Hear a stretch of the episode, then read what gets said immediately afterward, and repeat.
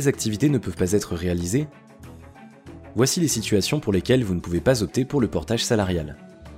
Si vous facturez moins de 250 euros hors taxe par jour travaillé, 300 euros dans certaines sociétés de portage salarial.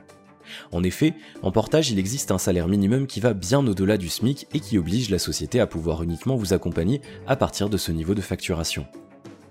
Le secteur des services à la personne, garde d'enfants, travaux ménagers, soutien scolaire, jardinage chez un particulier par exemple. Les professions réglementées, avocats, experts comptables, agents immobiliers, etc. Les activités médicales.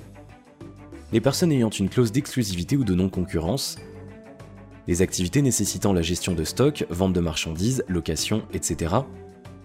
L'optimisation fiscale, financière ou de gestion de patrimoine. Le secteur de l'amiante et du nucléaire. Les diagnostics dans le secteur du bâtiment ou les transactions sur des immeubles. La maîtrise d'œuvre ou de travaux dans le bâtiment ou le génie civil.